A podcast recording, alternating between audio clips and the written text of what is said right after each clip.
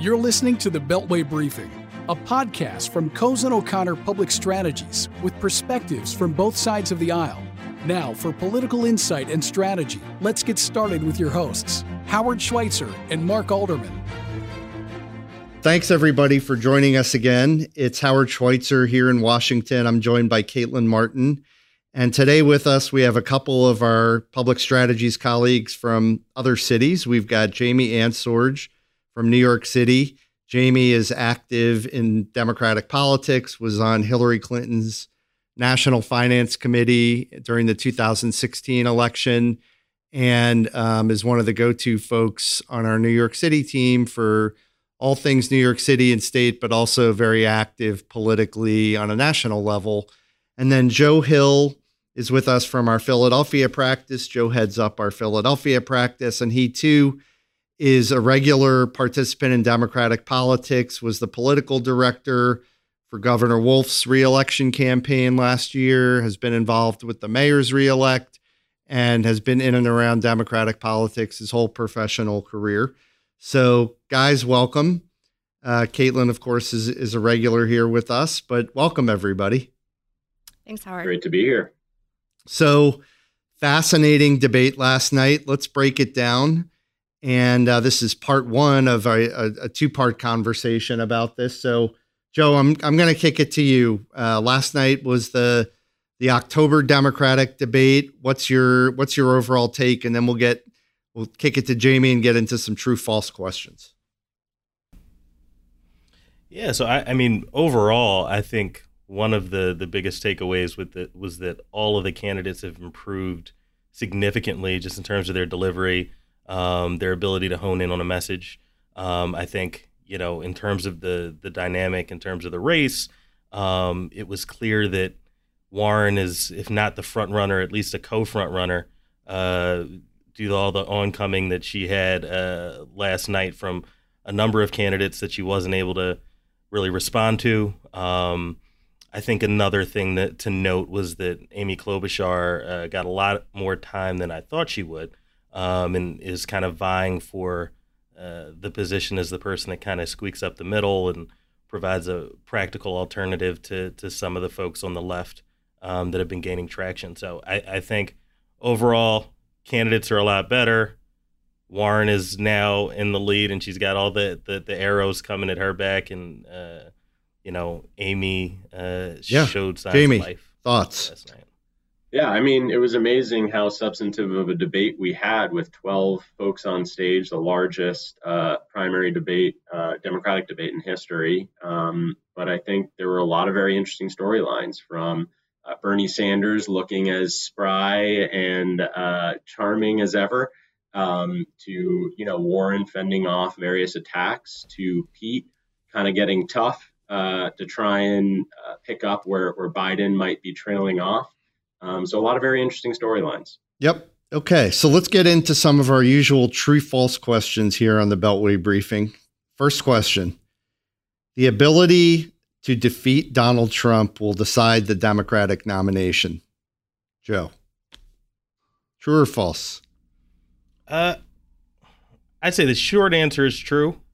Um, I think the the argument or the discussion is around how you beat him. Um, so I think you know different folks within the party have different views on how you do that. But I think that that's what most primary voters have at the front of their mind is how do we beat Trump? In, in then November. then why is Elizabeth Warren leading the pack? Because to me, she's the least likely person up there to to beat the president. I think she's so vulnerable against him. Yeah, I think you know, I, I tend to agree with you. Um, I think the broader debate is, you know, conventional wisdom suggests that you put up a moderate who can kind of court Obama Trump voters in the Midwest and, you know, in the, the blue wall states, so to speak. Uh, but others think that, you know, we need to draw a sharper contrast um, and, you know, appeal to build on our appeal with Romney Clinton voters in the suburbs um, in a lot of these states and, you know, increase our margins in cities and, and, you know, squeeze as many votes out of the cities as we can um, with voters who haven't typically participated uh, since Obama's election in, in 2008 and 2012. So I think there's an argument to be made. I'm not sure it's the it's the most compelling argument that you know having a candidate uh, with a positive message, with a you know a forward looking message that's not necessarily a return to to to the past, but you know a look in the future would get folks to participate who otherwise wouldn't. I think that's that's their argument that we'll be able to get more votes than we otherwise uh, would if we nominated someone who was, Jamie. who was safe. So I would say the short answer is actually false. I think for every voter that walks into the, the ballot box thinking, hmm, who strategically should I vote for that's going to have the best chance at beating Donald Trump, you're going to have at least one and maybe two or three voters that goes in and votes the person that they identify with, that they like, that they believe in, and that they think speaks to them. And that's why I think, you know, to some extent, the folks that are only focused on Trump are losing the opportunity to inspire and win uh, supporters for the sake of their own positions and, and personality. Caitlin, what do you think about this? Because coming at it from the other side of the aisle, you know, I'm curious what your thoughts are. I don't know. I didn't hear a lot of policy proposals that last night that really are going to resonate with uh, Ohio voters, with Iowa voters, with Pennsylvania voters. Um, I sort of saw, especially towards, felt like as the debate dragged on towards that two and a half, three hour mark, we started getting more and more progressive in, in a lot of the policy proposals put forward. So I'm not quite sure if I think that um, what we saw last night was really a clear example of putting forth someone that has the ability to defeat President Trump. Okay, second question. The primary choice comes down to progressives versus moderates. Jamie. I think true. I mean, I think the underlying premise of, of this race is where on the spectrum do people lie. And I think you have some clear lanes, which is, you know, Bernie and Warren kind of on the left, and then Klobuchar and, and Buttigieg and Biden on, closer to the center. And then folks like Harris and Booker who are kind of center but leaning more left. Um, and I do think where folks are aligning on that spectrum is really the defining story of this race. Joe, what do you think? Yeah, I, I think mostly mostly true. Uh, like Jamie said, I think there's another component to it, uh, which is just you know ide- ideological, I guess you could say, versus practical voters. I think there are a number of voters who are going to say, you know, while I may like Warren and I may like her policy proposals, whether it's on Medicare for all or you know you name the issue, uh, there are some that say, but you know we need to beat Trump, which ties into the first question we need to beat Trump. So I need to get behind the person most likely to do that. Um, so I think there's also a kind of ideological, practical divide beyond just the the yeah. policy moderate. I, mean, I don't know why the question is anything other than can this person beat Donald Trump? Because anybody that gets elected on the Democratic side of the aisle is actually going to be to the left of where Barack Obama was.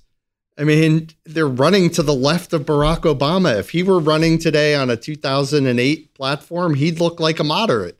Mm-hmm. It's, yeah, and it's, I'd say so, and it's crazy. Right. I mean, and- it's it's crazy that anything other than the ability to beat Trump is on people's minds. It's it's nuts. Elizabeth Warren isn't going to get her crazy left progressive policies enacted. She isn't going to get Medicare for all. She knows she's not running on policies that she can actually get enacted into law. And and I think you're really right, Joe and, and Howard, to kind of reframe it. I mean, none of these candidates are moderate. They're all progressive. If anything, it's the progressive pragmatists versus the progressive kind of ideologues. But these are all very progressive candidates, just kind of debating the best way to get to where they're going. They all want universal health care coverage. The question is, is it Medicare for all or you know public option? But it's it's all progressive. And uh, you know, I, I mentioned this to some of you the other day, but just the fact that Elizabeth Warren seems to be the you know kind of the, the central point between the Hillary wing and the Bernie wing is a huge victory for those on the far left of the Democratic Party. I think there's there's like also uh, just a like you said, there's the ideologue versus the the pragmatic um, perspective. But I think a lot of the policy debates are just an argument over tactics and methods. So you know there are a lot of folks on the progress in the progressive wing of the party. Uh, you know the folks who live on the coasts who say that by leading with, you know, uh, the Affordable Health Care Act, you know, with you know a, a different recipe of various incentives and subsidies uh, and a public option, and then we negotiated away the public option. You know, when when we got into uh, office and we got into power, that maybe we should have led with something a little bit more bold, so we could have landed on public option. You know, rather than negotiating that away um, during the healthcare debate. So I think a lot of folks where they, they might say, okay, we like Elizabeth Warren, we agree that you know to get everybody covered, that's our goal. Obviously, that's going to be negotiated away at some point. So where do we land? Maybe if we start with Medicare for all, we land on public option.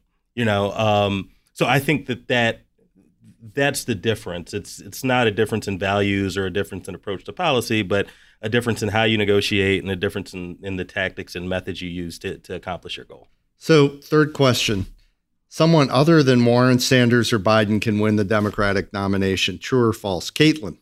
I think so. I think one of my key takeaways from last night is Buttigieg, Mayor Pete. I think he really sort of filled filled a void that I think Biden Biden looked diminished to me on the stage, and it was almost like Buttigieg was out Bidening Biden on some of his policy proposals and on some of his um, thoughtfulness. And I think he had a really strong performance. I also, another of my key takeaways is that um, Senator Klobuchar, Amy Klobuchar, did, she really worked hard to present herself as the Midwestern moderate and the, um, you know, the policymaker on the stage that has real solutions and, and answers and isn't just going for the most progressive talking points. She said this morning in uh, one of her interviews um, after the fact that we have to look at more than just these bumper sticker solutions free college for all, Medicare for all. That's not really going to, to be a realistic policy solution. So I, I certainly think that um, we had some we had some shining stars last night that I think were able to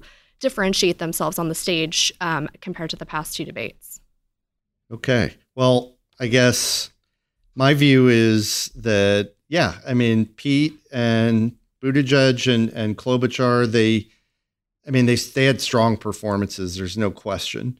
Um, and we can get into reviewing each of the candidates in a moment here, but um, strong performances. But, and, and Mayor Pete is raising a lot of money. He raised $19 million in the last quarter. I think Elizabeth Warren raised $24 million or, or thereabouts. So he's, he's the one kind of candidate outside the, very top tier that seems to be able to keep up from a fundraising perspective. Someone absolutely can come from behind. Um, I just don't know. I mean, Elizabeth Warren has such, she has star power, that's for sure. And I think people are drawn to her not because of her policies, but because of her politics and her kind of star power. I think the Democratic Party wants a, a star like a Barack Obama, like a Bill Clinton, somebody that kind of captures the public imagination and almost has like a, a, bit of a Hollywood quality to them. I think that's what the Democrat electorate is focusing on. And I think it's a huge mistake. She's a divider, not a uniter. I saw it firsthand in government. Um, you know, she wasn't well liked in the Obama administration. She is a divisive figure. And I, I just a number of the a number of the other candidates mentioned that last night. I just think it's I think it's going to be hard for her to to beat Donald Trump, and I think it's a real mistake to go for star power over practicality. Joe, Jamie, care to jump in? Yeah, I mean, I think the answer is absolutely true that someone outside of the top three can win. Um, and you know, just I look back at some historical data at this point in previous presidential primaries, and on October 16th, 2007, uh, in the Democratic primary, Hillary had a 26 point lead on uh, Senator Obama. Uh, in on October 16th, 2015, in the Republican primary, which is uh, you know something similar in terms of the number of candidates, Trump had just a three point lead on Ben Carson at the time. Um, so a lot like forever ago. Right. So a lot a lot can change. And you know, just looking at the electoral schedule, I mean, Iowa and New Hampshire in particular, and and it was on the Democratic side in 2008, it was Obama winning, squeaking out a victory in Iowa that really propelled him. You have Pete very close in the polls in both Iowa and New Hampshire to that the leaders of that pack. So I think you're right that Pete is really the one if he can somehow squeak out a win or a great performance in Iowa and New Hampshire, he could catch fire. He's just so young. He and he looks young. Joe, could he get over the youth issue? I I think it's I think like you said, it's a combination of, of youth and, you know, frankly, just lack of experience with within government. I mean, I think it's hard to to say that the mayor of, you know, South Bend, Indiana is necessarily qualified to to be president. Now, now uh, Barack Obama had a similar challenge. He had only been a U.S. senator for for two years, right prior to um, you know to to securing the nomination. So it can be done. I I just find it hard to believe that someone that young, uh, with an experience limited to you know uh, being a you know small small city mayor, um, you know, can really break through with with traditional rank and file. I thought last night was very important for him because he really kind of shook the nice guy Pete image and was tough and tough on other candidates and showed that he can he can fight as well. And I, I think kind of might shake off some of the perceived immaturity or youth there. Right, particularly on the foreign policy, uh, you know, that that line of questioning. I think he demonstrated a, a, a really good understanding of some of the dynamics and gave a pretty uh, forceful defense for America's role in in the world um, that I don't think other candidates were prepared to provide. So I, I, I so definitely applaud him. let's that. go through each of the candidates quickly. Um, let's start with uh, Biden. Let's keep it to thirty seconds a candidate. Jamie, go. You know, I thought he had moments of strength and moments of weakness. He had a couple minor gaffes. You know, I think he still looks, he still comes across as the most presidential commander in chief of all the candidates, but I do think he continues to diminish slowly over time in terms of how excited people are about his campaign. And the questions of his son are significant, and he didn't answer them in a, in a clear and convincing way last night. To me, he looked old, old and slow on his feet and not very clear. But we'll see. Uh, Joe, Elizabeth Warren.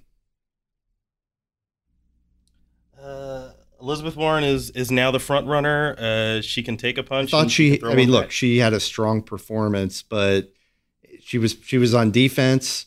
They're clearly coming after her. I thought her line about the fact that you know the companies don't build the roads that people use, uh, like that whole thing sounded. It was echoes of Barack Obama. You didn't build this kind of stuff from from a while back. I, I just i I don't know. I, I she's she. I don't see her. I don't see her winning. So my view. Um, Caitlin, Pete Buttigieg. Again, I think he really shone last night. I think he broke away. I really enjoyed his back and forth with Beto O'Rourke as it came to um, as it related to Second Amendment issues. I think he had a strong performance, and I think that he is now going to be taken seriously, particularly amongst those that consider themselves in the Biden camp. Um, like I said a few minutes ago, I, I think he kind of out Bidened Biden, and it seemed like he um, was was sort of one of the one of the adults in the room, even though he's a kid. Even though he's not. Jamie, Bernie Sanders. I thought he had maybe the best night of anyone. I think everyone went in thinking, you know, he just had a heart attack. The American public's going to discount him because of that. But I thought he, you know, brushed his hair for once and he was trying extra hard to be nice and funny. And he did that successfully. I thought the way that he thanked everyone for their support was very sincere. And I thought he came up, came off more likable than ever, but continued to have just the best cadence in explaining large, overarching populist issues to the American people. And I thought he had a great night. Well, he owns who he is. I mean, on on the question about line of questioning about how they're going to pay for the uh, for universe for Medicare for all, he was he's at least honest. He owns who he is, as opposed to some of the other candidates who make promises like Warren and right and you know she ducked and covered when it came to how you're going to pay for your uh, Medicare for all. Joe, Amy Klobuchar. Uh, I think if if Biden continues to fade, um, Klobuchar has a very compelling case to make uh, as someone who's very electable and, and has demonstrated uh, that over the years.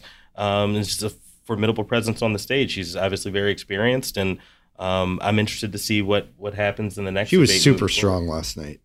I mean, to me, you know, I don't know that it uh, gets her to break through, but she just came across as a very strong, very strong voice. Um, it was it was impressive. Uh, Cory Booker, Jamie.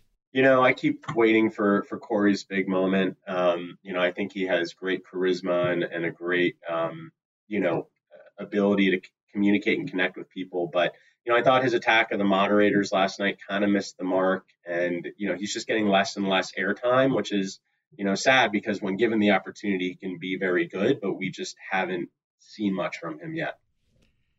I mean, he, to me, he might be the best president of any person up there on that stage. And I think Mark said that previously, actually, uh, on one of our prior podcasts. But he was like peacemaker. Can't we all just get along? I'm a vegan, you know. He wants you know, to be the healer. Yeah, the healer in chief. And by the way, he'd be a phenomenal healer in chief. He's been a big city mayor. I thought some of the things he said on poverty and some of the way he recasts the conversation, but he he's just he's frankly, I think he's too nice. I think he's too nice. Got to take the gloves off. And a lot of it's a lot of it seems canned. The the one-liners, I mean, frankly, it's like how many one-liners are you going to memorize? That's all he has time for. he, he was trying to be the peacemaker, but it was the last debate when he was calling Joe Biden out for practically being senile. I mean, I thought and, that was a little and ironic. I thought he missed the mark on that too. He had a Yeah. great opportunity to give his vision for criminal justice, and he used it to attack Biden and drew a vicious counterattack. And I thought that was maybe the defining moment of the debates for of all the debates for him. Caitlin, Kamala, You know, she didn't perplexing. stand. She's she didn't, perplexing. She didn't stand out to me last night. I, I think I thought the back and forth with her and Elizabeth Warren over banning the president from Twitter was a little odd and forced, and I just didn't really. She she didn't stand out to me last night. She's really she came out of the gate when she announced more strongly than any other candidate in my in my opinion and she's just she's lost her edge. She's got no edge. She could be and I think should be at the top at the top, but you know, in, in the top tier, but she's just she's not catching on. Um she's almost too casual, I feel like when she you know when she gets these questions. She's like too kind of low key in her responses.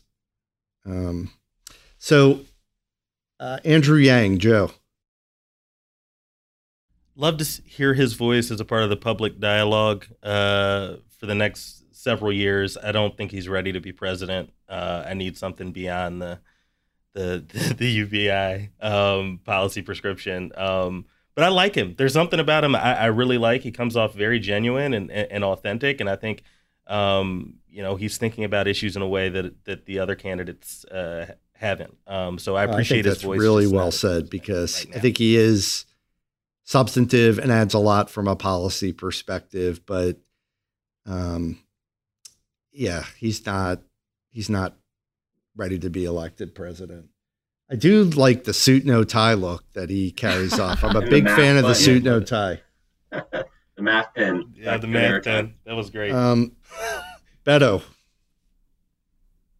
Caitlin, Oh, radical. I mean, the, he's done. I, I can't. Especially radical. That's all I've got to say on that. Jamie, Joe, Look, the gun issue is a defining issue for a generation of Americans, guns and climate change. And he has staked his campaign on being radical on especially the issue of, of gun control. And, you know, Pete took a, you know, gave him a good shot about it, saying it was, you know, impractical. Um, but, you know, he continues to take his message to a new generation of voters. It might not serve him this election, but it's smart. Yeah. I think the magic is is kind of faded, and I think the the longer he stays in, uh, the more damaging it's going to be to his career long term. Frankly, I mean, I, I, think he needs to pivot away and, Guns, and run for Senate. Look, I'm not a gun guy. Um, they're a defining issue for the country, but I don't think they're a defining issue politically. And I think it's super dangerous and probably damaging to the Democratic Party as a whole to take as extreme a position as he took from a political point of view. And look, I, I if I had my druthers, the policies would be very different, but but they're not, and it's a defining issue for the other side of the aisle, much more than it's a defining political issue for the for the Democrats. Yeah, and, talk about winning Texas. I don't know how you're going to win Texas with that policy. And right. the campaign ads write themselves. I mean, the second pro Second Amendment supporters have been arguing for years that Democrats want to register and then confiscate your firearms. And they've argued the slippery slope theory of registration equals confiscation. And as Buttigieg kind of called him out last night on stage, he pretty much helped make that point and wrote that campaign ad. And I don't think it was helpful to the Democratic Party. Okay, quickly running through a couple of more. I'm going to group them together. Steyer, Gabbard, and Castro. Joe's shaking his head. I can see Joe. Uh,